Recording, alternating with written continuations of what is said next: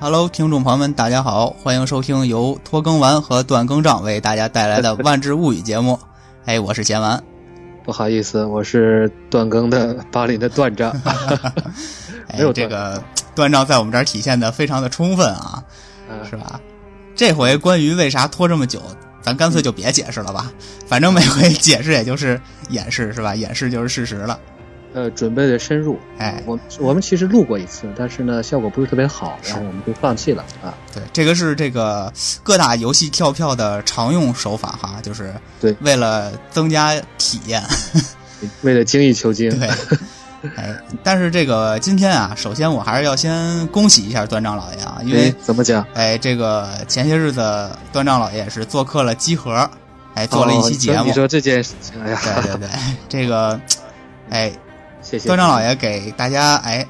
这个谈一谈去集合做客的感受吧。哎呦天啊，这 咱们咱们不能喧宾夺主啊！我我咱们这是这是万智物语啊！哎没关系，没关系，咱们这个我觉着，呃，这是一个很好的机会，毕竟去了嗯是一个更大的平台，然后能让更多人去了解万智嘛。对吧对，那个，所以这不，但这不能作为咱们这个拖更或者说是甚至是断更的理由 啊啊！而且我在那边也就是聊了聊，其实也挺外围的，聊了聊就是新出的《火花之战》是这个故事啊、也实实际上没有讲故事的内容，对所以评论里面呢，有些朋友可能还觉得这个不够过嗯瘾，是实际上有点注水的感觉是吧？ 实际上我是在想，就是，呃，也通过这种方式吧，呃，吊吊大家的胃口。然后呢，呃，既然这个故事呢是贯穿了七个时空，然后我们之前呢也讲了这个从我们是从卡拉德许开始讲的嘛，对吧？这样的话，我们如果接着讲下去呢，呃，也算是给这个火花之战的这个故事做一个铺垫，是，对吧？对。 咱们这边就是这个，现在一大目标啊，就是赶紧的把这个对主线 赶上火花之战，麻利儿的，对，给大家捋清楚这个到底都是怎么回事儿。对哎反正不管怎么说吧，就是这个去集合也好，还是这个端章老爷做各种各样的节目啊，包括跟跟咱们这块儿这样做这个万智物语，还有不少大家从各处都能看见这个端章的身影，简直是劳模是吧？呃分享分享一些这经验个，总之就是最大的目标其实是拉更多人入坑是吧？呃，也想把万智的故事讲讲多一点，是吧？讲全一点。哎，其实这个好多好多人都是从通过故事，通过这个万智的文化，哎，被嗯吸引进来的。然后打不打牌就是另一回事儿了，是吧？对。哎，但是是的我们都是这个属于更喜欢这这个故事，更喜欢文化的人。对，文化人， 对，文化 人。行，那咱们书归正传吧。这嗯对个咱们节目又拖更两个月了，是吧？嗯，那在两个月之后呢？今天咱们要开始一个，算是开始一个新的故事了。对，啊，到今一个天开始讲什么呢？呢？咱们就接着上次的卡拉德许的结尾，嗯咱们接着讲，就是时间顺序上也是下一个故事，啊，然后在系列的出这个发行顺序上也是后面的两个系列，一个是阿芒凯，一个是幻灭时刻，这是一个大系列，一个小系列。然后我们争取两次吧，看看能不能把这两个系列的故事，呃，交代出来。哎，这个争取啊，因为争这取一这一次的故事，咱们之前那个卡拉德许是两集，嗯呃，正好把两个系列讲了。但是嗯我们觉得阿王凯的故事真的其实丰富了很多，所以能不能讲完啊？嗯这个就就就看是吧？就看就看我们发挥了是吧？ 对我们大不了搞成这个一点五倍速播放。对对对对，嗯也可以。其实很有意思的是，就是说虽然阿芒凯的这个故事内容丰富，它更多的是一种浓缩，嗯因为阿芒凯整个这个故事实际上怎么讲呢，就是在几天之内发生的。哎对，嗯，甚至再多说一句，就是《火花之战》的故事呢，一本小说，只是发生在一天里。哇，啊、啊，那那么热闹的事儿其实就一天，对，可以。嗯，那咱们就开始聊。哎，开 始。好，呃，上回咱们说到，就是在卡拉德许，咱们的守护者组织，呃，应该是五色守护者组织啊，人可能有六 个人对，是啊，啊，这个咱们就不一一提名字了啊，嗯嗯、但是简单还是再给大家提一下这组织是怎么回事儿吧，干嘛的？对他们实际上是，呃，为了帮助各个时空中的人来抵抗，就是跨时空的威胁。嗯，就是他们来自不同的时空对，他们每个人代表就是万智牌五个颜色的一个颜色，他们的目的呢，就是说，呃，至少表面上的目的啊，其中除了一位这个黑色的这个彭洛克莉莲娜维斯之外，其他人呢都是团结一心的，啊就是因为他们呢能够在时空间穿梭，对，所以他们要解决的问题就应该是跨时空的威胁。对，所以他们呢，在赞迪卡解决了奥扎奇的威胁之后呢，然后又这个在卡拉德许发现了，呃，以为卡拉德许是一场内部的冲突，嗯是执政院和乱将之间，但是呢，他们发现一个名叫泰兹瑞的朋洛克，他深度介入了这起事件。而泰兹瑞呢，他和咱们之前也讲过杰斯的故事嘛，嗯，他和杰斯和莉莲娜也是有很深的这种恩怨吧。对 现在也没什么恩啊，主要就是怨。对是，对，所以他觉得这个事儿肯定背后还有另有阴谋。就是那我么觉得他在搞阴谋，但是没有证据。嗯，其实基本上呼之欲出了，那就是这个尼可波拉斯。这个泰兹瑞呢是给尼可波拉斯来卖命的，所以呢，他们觉得这个有义务，呃，在解决了卡拉德许的问题之后，那么继续乘胜追击。嗯，当然，他们所谓的解决呢，可能也是也没有解决的非常圆满，因为我们知道在故事的最后呢，太子睿把时空渡桥，啊、它的最主要的这个部件儿放到了自己体内，嗯，然后这个离开了，所以说其实目的还算是达到了，对，他的目的嗯达到了，虽说有点狼狈， 就是是，呃，没有拿到，没有控制住整个时空，但是呢，就是这个组件儿是就完成任务了啊，这个额外奖励可能拿不到啊，这老这个波拉斯我们叫老龙啊，也不会怪他。对，咱们再接着说，他们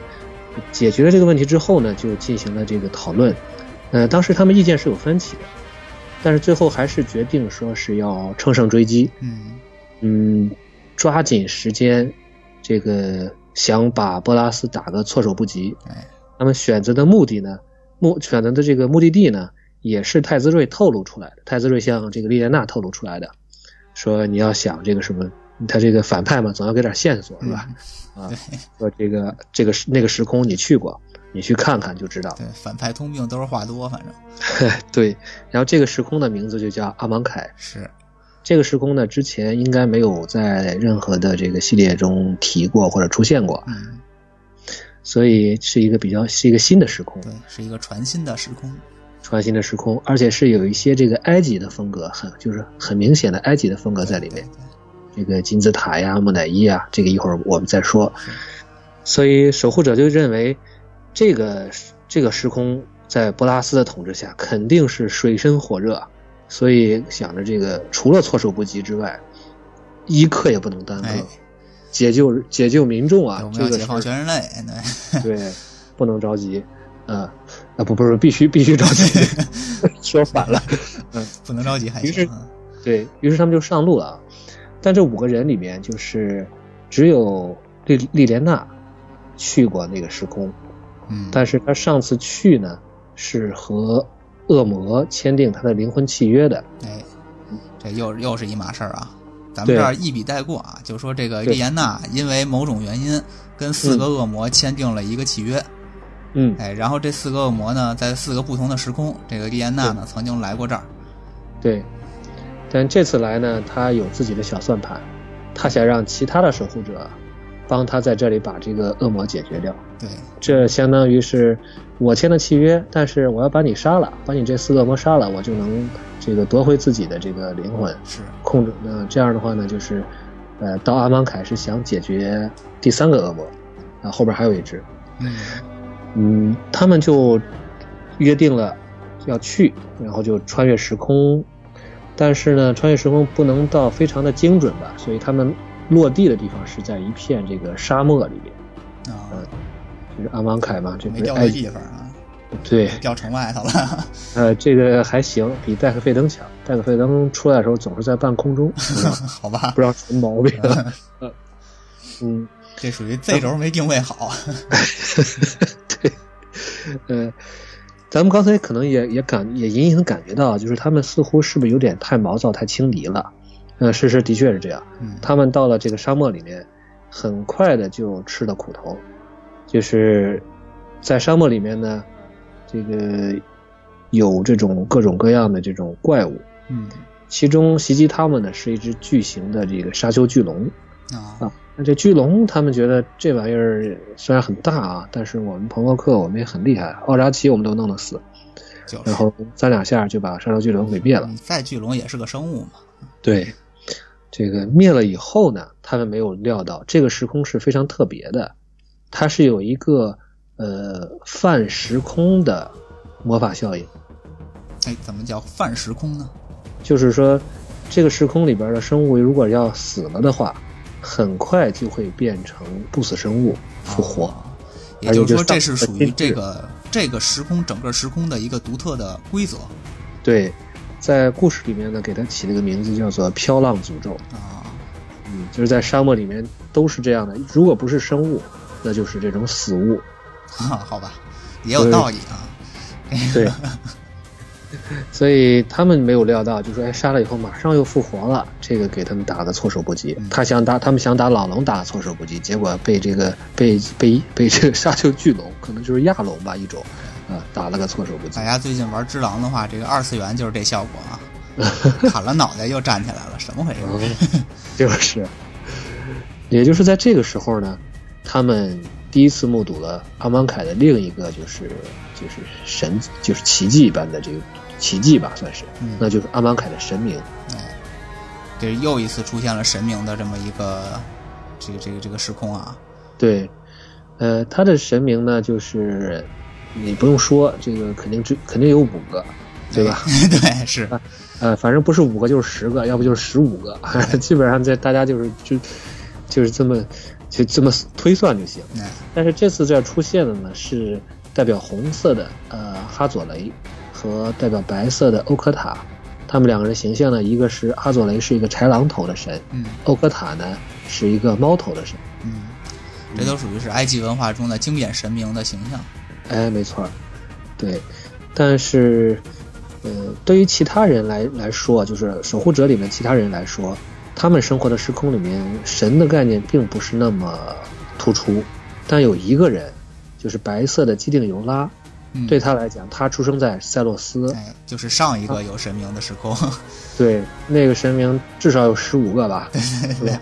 对，那个神系啊、嗯所以对于其他人来说，神明可能只是个概念，但对于这个基定来说，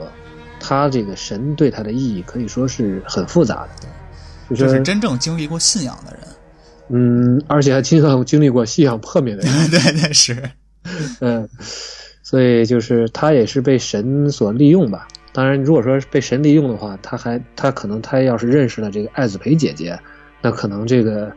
这个人生可能还会他可能会更痛苦。对，那还陷着呢。嗯对，但不管怎么说呢，就是神给他和他的伙伴带来了很大的这种，就是他让就是很大的这种悲惨的记忆。嗯，所以说，他觉得这个神呢，呃，没有一个好东西。嗯怎么说呢？又又又相信又不相信，反正就是基本上就是就是这样。嗯呃，但这两个神的确在这种在他们陷入危机的时候呢，出手救了他们。嗯、当然，对于这个神也没有跟他们这个停下来聊聊天儿什么的，嗯也没有啊、也没多做停留，因为这个他们就毕竟还要回到他们的这个城市来呃这个守护城市。哎所以，阿说嗯芒呢凯有这么一个城市是吧？对，可能还有且仅有这一个城市。嗯，够惨的啊。对，这个叫做拿塔蒙，这是可能真的就是阿芒凯时空的唯一一个城市。嗯，至少是提及到的唯一一个城市。对，这个城市呢，它是有呃一个就相当于一个屏魔法屏障在保护着它不受这些咱们刚才说的这种僵尸啊，或者说这种巨兽的这种袭击。嗯然后他们呢就跟着这个神就跟着去了。呃，来到城里面，他们最吃惊的是，呃，就是这里的人民对这个波拉斯，或者他们这当地人民叫他叫法老神，埃及属啊法老神是非常崇敬的。哎，这这跟想的完全不一样，啊是吧？对，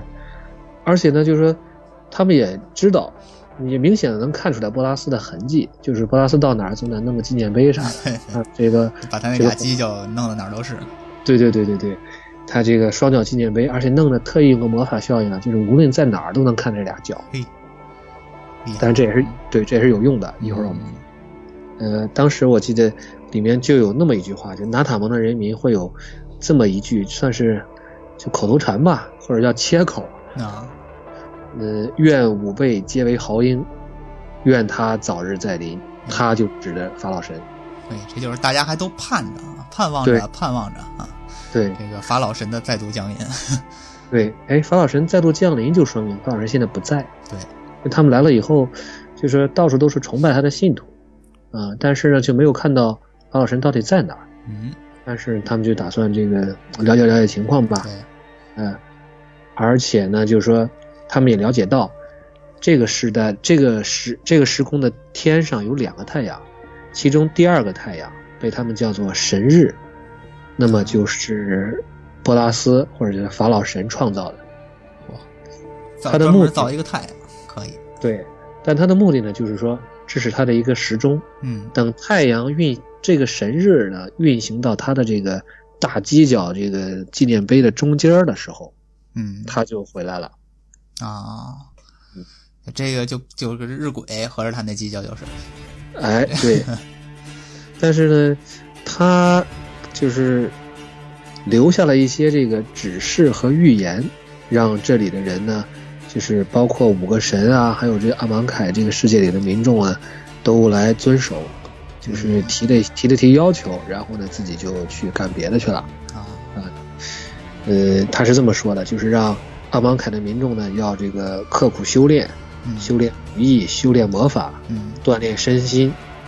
只有这样呢，你们才能逃脱出这个时空中的这种不死诅咒，哎，这个飘浪诅咒。这听起来很积极向上啊。对啊，然后我法老神干嘛去了呢？我去给你们准备这个美妙的来世去了嘿，啊！就是当你们一个个都这个成为了豪英啊，咱这刚才愿吾辈皆为豪英嘛。对，你如果是证明了自己成为了豪英，OK，你就可以跟我一起去来世。嗯，对，啊，厉害，嗯，这个很有一股邪教风味啊。对，所以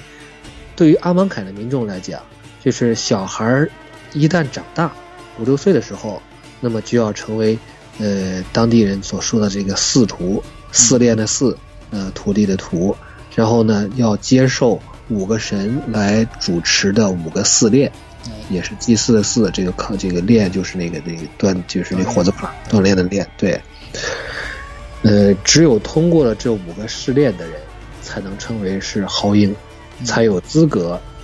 不会这个相当于不受到这个飘浪，不会被诅咒成不死生物啊，至少他是这么说的吧？嗯呃对，这不会被个诅咒成不死生物。对，你就因为为什么不会被诅咒成不死生物呢？嗯这个 这个这个我们一会儿再对说吧对。对。 对，哎听听这个这句话的这个重音就可以知道怎么回事儿了。对，所以咱们讲到这儿，咱们自己都觉着，哎，这时空肯定这这问题有问题， 对对吧？但是一直又又又不知道这个问题在什么地方。嗯，呃，守护者也是这么想的，所以他们就决定分头去寻找线索吧。呃，第一个呢，就是咱们先说基丁啊，所以他们就分头了。基丁呢，就是在这里的确又见到了这个，呃，咱们刚才说的白色的神，就是白神欧科塔。嗯，他呢是这个团结神。那么基丁呢，在他身上可以说又找到了这个对白色的这种团结啊，呃，这种信仰啊，这种这种坚定，这种这纯洁啊，就是还找到这种的这个这个特质。对，这也是他一直想，因为这塞洛斯的在他家乡那个白神，那叫什么赫利欧德是吧？ 对赫利欧德可好像就是不是那么对对不是那么白，是吧？是，嗯，对，这是这个包藏祸心的白，对，他能够感受到就是欧科塔的这种光环啊，这种氛围啊，是的确是代表着白色的法术力，所以他并没有意识一时并没有觉出来到底有什么不对，为什么这些神要要服侍这个法老神嗯波拉斯，就是会不会是被蒙骗啦，或者怎么样啊？他主要是这个就主要是跟着白神在活动。嗯呃，这个泥沙和茜卓，泥沙是绿色的，呃，绿色的代表，茜卓是红色的代表。嗯，她们两个人呢是这两个姑娘啊，还挺合得他们来一起，嗯呃，对她们以后到后来就不只是合得来的问题了，啊很合得来。有一算了，先不说了，剧透，对，对，呃，他们就他们在了解过程这个世界的过程中呢，就很震惊的就发现，其实波拉斯再过两天，就是按照那个神日的预言，嗯就回到就会回到这个世界了。嗯，哎来来的早不如来的巧，对，幸亏来了，嗯对要是再晚，就是再琢磨两天，估计这到时候情况就都不一样对了。对，嗯，当然呢，也不排除这就是这个故意，呃，这个波拉斯放出话来啊，让他们过来。嗯，然后来调戏一番啊。嘿嘿 对，也有道理，嗯，很符合布拉斯的性格，对，呃，这两个姑娘呢，她们就继续这个，呃，也发现了一些，就是波拉斯对这个世界进行了改造的迹象。其中有一点呢，就是说，在过去的记载里面，这个世界有八个神。哦，嗯，莫名其妙少了仨，对，少了哎仨因，为不符合五色轮的理论，呃，应该是这 样的。包括后来我们这个翻译设定集，当时就想，哎，这这剩下剩下那三个神，至少给讲讲呗，是 吧？嗯，结果也没有，一点儿都没有。嗯，完全没有，就对，完全没有说他们被原来是被看掩盖了，对，对对对。然后他们想进一步去发掘的时候呢，这个机灵出现了，嗯而且呢制止了他们。嗯呃，这就觉得有有点有点冲突了。就是说，基丁这个时候呢，已经算是，嗯，怎么讲呢？已经融入了这个阿曼凯的这个社会。嗯，呃，这个基丁有甚点儿这个过于轻信了啊，嗯，太太正直了，这个人，嗯，太正直了，对，正直然后的有点过了，是。然后泥沙和茜卓呢，就发现基丁甚至带上了一个当地的一个特殊的这个这个配饰吧，啊，是魔符。啊、哎这这个就魔说明了什么呢？这个魔符很有意思，就是说，如果你参加了试炼，通过了试炼，你就会得到一个魔符。嗯，你拿你通过了三个，你就有三个；啊你通过了四个，就有四个。啊然后这基定呢，他身上带了仨，啊，就是说他已经去打了三轮试验了。这个哎就经还还经过挑战了，这还这还不是说这个花钱买门票就给的呃，还真不是。啊这个基定啊，他是特批的啊哈好，啊，因为他跟着这个白神混呢，这个白神可能也能够感觉到他是来自另外一个时空的人。嗯嗯，给他算是一些优待吧。啊啊，而且呢，正好咱们后边会提到，就是有一个四群呢，正好缺了一个人，那就好把这个基定又补进去了。哎又是来的巧啊，正好对有缺，对，就是一起接受撕裂的一帮人呢，就是正好要就是缺了就缺一个人，然后就把他补上了啊。这样的话，这样就他就可以去参加第四个，一起参加第四个撕裂了。嗯呃，茜卓和泥沙被阻止之后呢，泥沙就自己就觉着，呃，这个时空里面呢，既既然有一个叫做这个知识之神的这个蓝色的神，那我可以去跟他谈一谈。嗯，呃，泥沙虽然为啥作为一个绿色的人，对蓝嗯对色的神产生了兴趣？对，而且泥沙呢，在故事里边一直是一个这个不大爱说话，嗯，这个人狠话不多的一个一个姑娘。哎，原来是这样嘛！所以啊，在我心中为什么一直是一个萌妹的形象呢？ 呃，萌萌归萌，但是蛮挺狠的，好吧嗯，很对萌很萌的是吧？拆家专业户。好，呃，所以这可能也是剧情需要吧，因为在阿蒙凯的这个系列里面出了一张泥沙的那个彭洛克牌，哎，掺掺蓝了。对，掺了蓝色，嗯，对，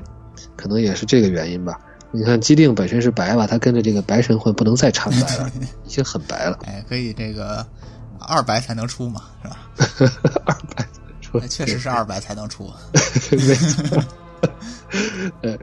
呃，咱们还还剩下两个人，一个是杰斯，代表蓝色的杰斯和代表黑色的莉莲娜。呃，这两个人呢放在一块儿就是戏，嗯，对吧？这个这这个就是恩怨纠葛不断，嗯，可以床头打大架家，床尾和是吧？呃，这不是我 说的，啊，当我这个当我没说啊，当我没说，嗯但是但但是这个事实是这个事实。嗯嗯，详情呢，可大家可以去我们之前做过嘛，对吧？《万智物语》的前面就是讲这个轨迹特工的时候，对对对，我们讲了很多丽人啊和杰斯之间的事儿。他们两个人呢，呃，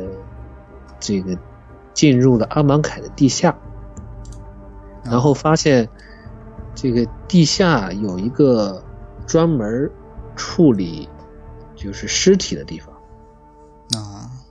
拿尸体来制作白色的这种木乃伊。嗯，这个本身其实也是很符合埃及文化的，嗯，对，就是他们这个处理尸体的这个高超技艺啊，是在对整个就是，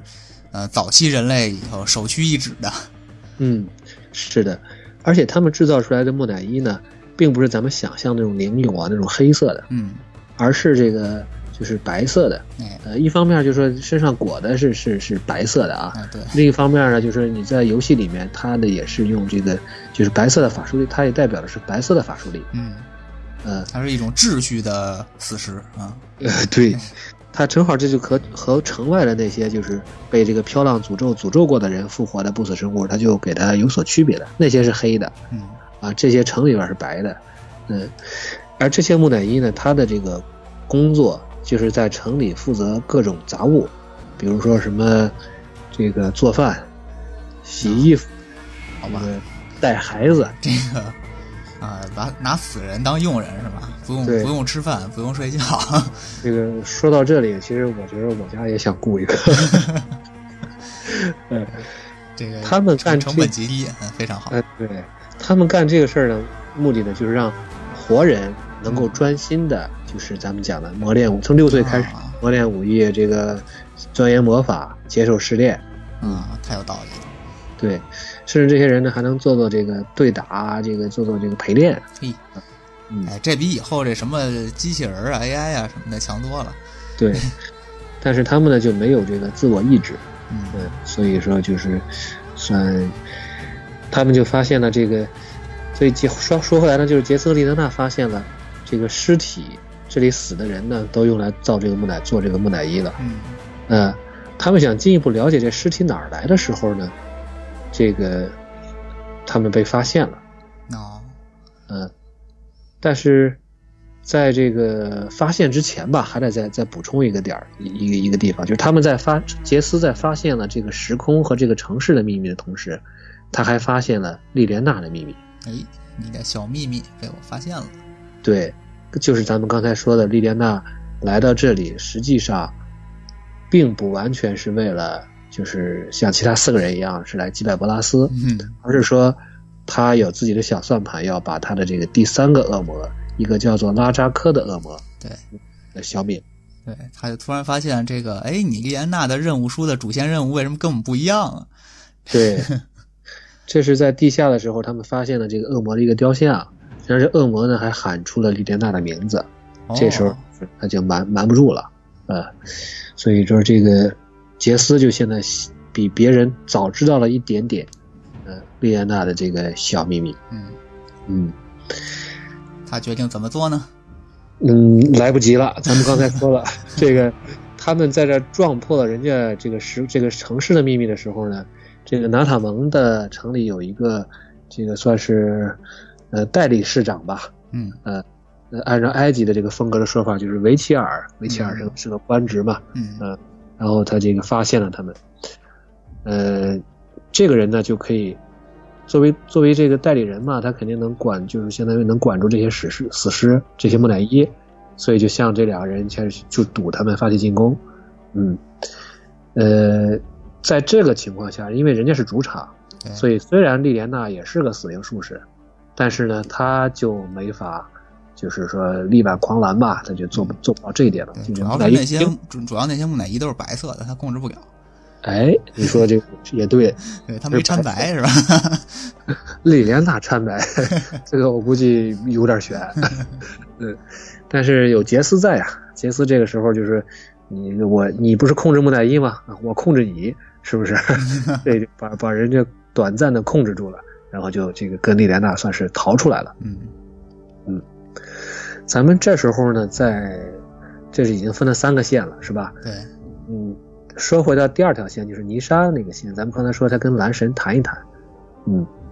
他就到了这个蓝色的知识代表知识之神的这个这个金字塔里面，嗯他能够感受到，在这个地方他就能感受到，就是因为泥沙它作为绿色嘛，它和这个本身就和土地有着很深的这种共鸣，对，他到哪个时空呢？就是能够感受到这个时空的地脉，对他好像能跟这个时空本身交流，哎，对，甚至我记得有一次，就是有一个那个，呃，万智牌是哪个系列核心系列里面出了一系出了好多这个就是时空之魂啊，啊，这可能就代表着就说这个泥沙能够和时空之魂啊进行这个沟通啊，你让我想起了魔兽世界。啊，对，艾特拉斯本身就是最强的 这 对，个是的，星魂啊，嗯，在这个就是克法涅，就是知识之神的这个金字塔里面，泥沙呢也就，呃，这个就就是可以说就是陷入了一种迷茫，嗯，这是两方面让的。男神给说晕了，呃蓝神，蓝神呢，他就是你像蓝色嘛，他肯定会会用一些他的试炼本身就是来考验这些司徒的这个呃怎么说呢，这个心理啊，还有他的他的意志。对它里面就有很多这种幻象，可能会刺探的这个你这个内心啊，对，它它其实是这方面。另一方面呢，咱们可能还得往回找一找，就是说泥沙实际上它有一个身上有一个疑点，就是说它可能还受到了原来奥扎奇的老大伊莫库的一些影响，嗯这个是个伏笔。对，嗯这个伊莫库哎，是不是嗯， 哎寄生到了你莎身体里？对，所以这一点呢，也是一个还没有解决的一个问题。所以就是在这双重的这种影响下吧，伊莎就在这里边算是，嗯，陷入了一种，嗯，这种这种怎么讲瞻望的状态嗯，啊，就看到了很多的幻象。听着越来越来越魔兽世界了，怎么办？没事儿，咱们这个幻象里边还是这个，至少幻象他看到的幻象没有穿越到魔兽世界里，好他看到了一部分阿芒凯的过往。啊，甚至呢，我后来我前前两天我再读，会发发现里面有一段呢，实际上是讲的后续的，就是还没当时还没有这个还没有面试的这个伊夏兰的故事，哦，可以啊可以，还有呢就是哪点暗示这个火花之战的一些这种算是这这这种幻象吧。可以啊，这个威士忌会打伏笔了， 啊，对，啊当时看的不明不白的，现在回头一看，哎呦，还真是早有伏笔。嗯所以就是在这双重的影响下呢，让这个蓝神觉得不大对劲，觉得自己这个我这不是在考验这个这个外来外来的这个泥沙，嗯，怎么有个触手，这个这个捣捣捣鼓啥的， 有有点这种感觉，啊所以他就觉得这个泥沙来路不正嗯啊，就是想要把它抹杀掉。啊，就直接给它，就相当于不管说是物理上的抹杀也好，至少要把你的这个这个意识给你清干净。嗯但这个地方就有点儿，说他说实话，我觉得也有点悬吧。就是说，泥沙在危急的时刻呢清醒过来，他看透了这个蓝神体内的这个怎么讲呢，就是和地脉的连接啊，啊。然后呢，嗯，就相当于是拨动了这个这个琴弦或者怎么样，让把蓝神给骗过了。啊，突然觉醒，嗯，就是说这个地方就是泥泥沙都有能够骗过了神的男人，哎怎么就到到了这么到了这个这个圣斗士？欺骗过神的神的女，可以。嗯啊反正这这个个也是剧情需要呗，对你总不能让泥沙真真真跪这儿是吧？对哎，，就是既要交代一下这个一些一些过往，同时呢，又又不能让泥沙就就真的就真真搁这儿了，对所以这个，所以强行给他掺点蓝，然后让他反噬回去。哎，对，剧情需要神神叨叨，反正这个就是这个泥沙本来就挺神道，然后这么就又给他专门安排了这个神神叨叨的剧情，对，就是这样。嗯嗯，哎，那咱们那么嗯你说那么咱们这一期要不就先到这儿， 啊，可以啊，有点儿这个，其实这个剧情呢，说实在的啊，就是铺垫非常的多，嗯哎，就是因为这个这个故事，其实大家听到现在应该已经感觉到了啊，就是嗯这个故事它不像卡拉德许那么显而易见，就对是他们一到那儿，哎，这这个就是就是一个热闹的大会，然后两波就开始打，所有事儿都是平铺的，哎，对这儿全都是这个看起来一片祥和，然后嗯所有这个都是暗藏在里底下的地地对底的这个涌动，对吧？对对对对对，所以咱们这个故事呢，也就需要一点一点的去渗透。所以聊着嗯聊着时间就不够了啊！啊，真的吗？是啊，咱们这个已经超时了不少了，所以，好，哎，所以这个，哎，就像我一开始说的，咱们想两期解决呢，哎，不要不要不要奢望，但是我 们我们会尽量做到尽快解决就完了，对是吧？好的，哎，好，行，那咱们这一期就先到这儿，哎，这个好，咱们下一期继续啊！非常感谢大家的收听，也感谢断账，咱们下期再见，拜拜。好，谢谢贤文，谢谢大家。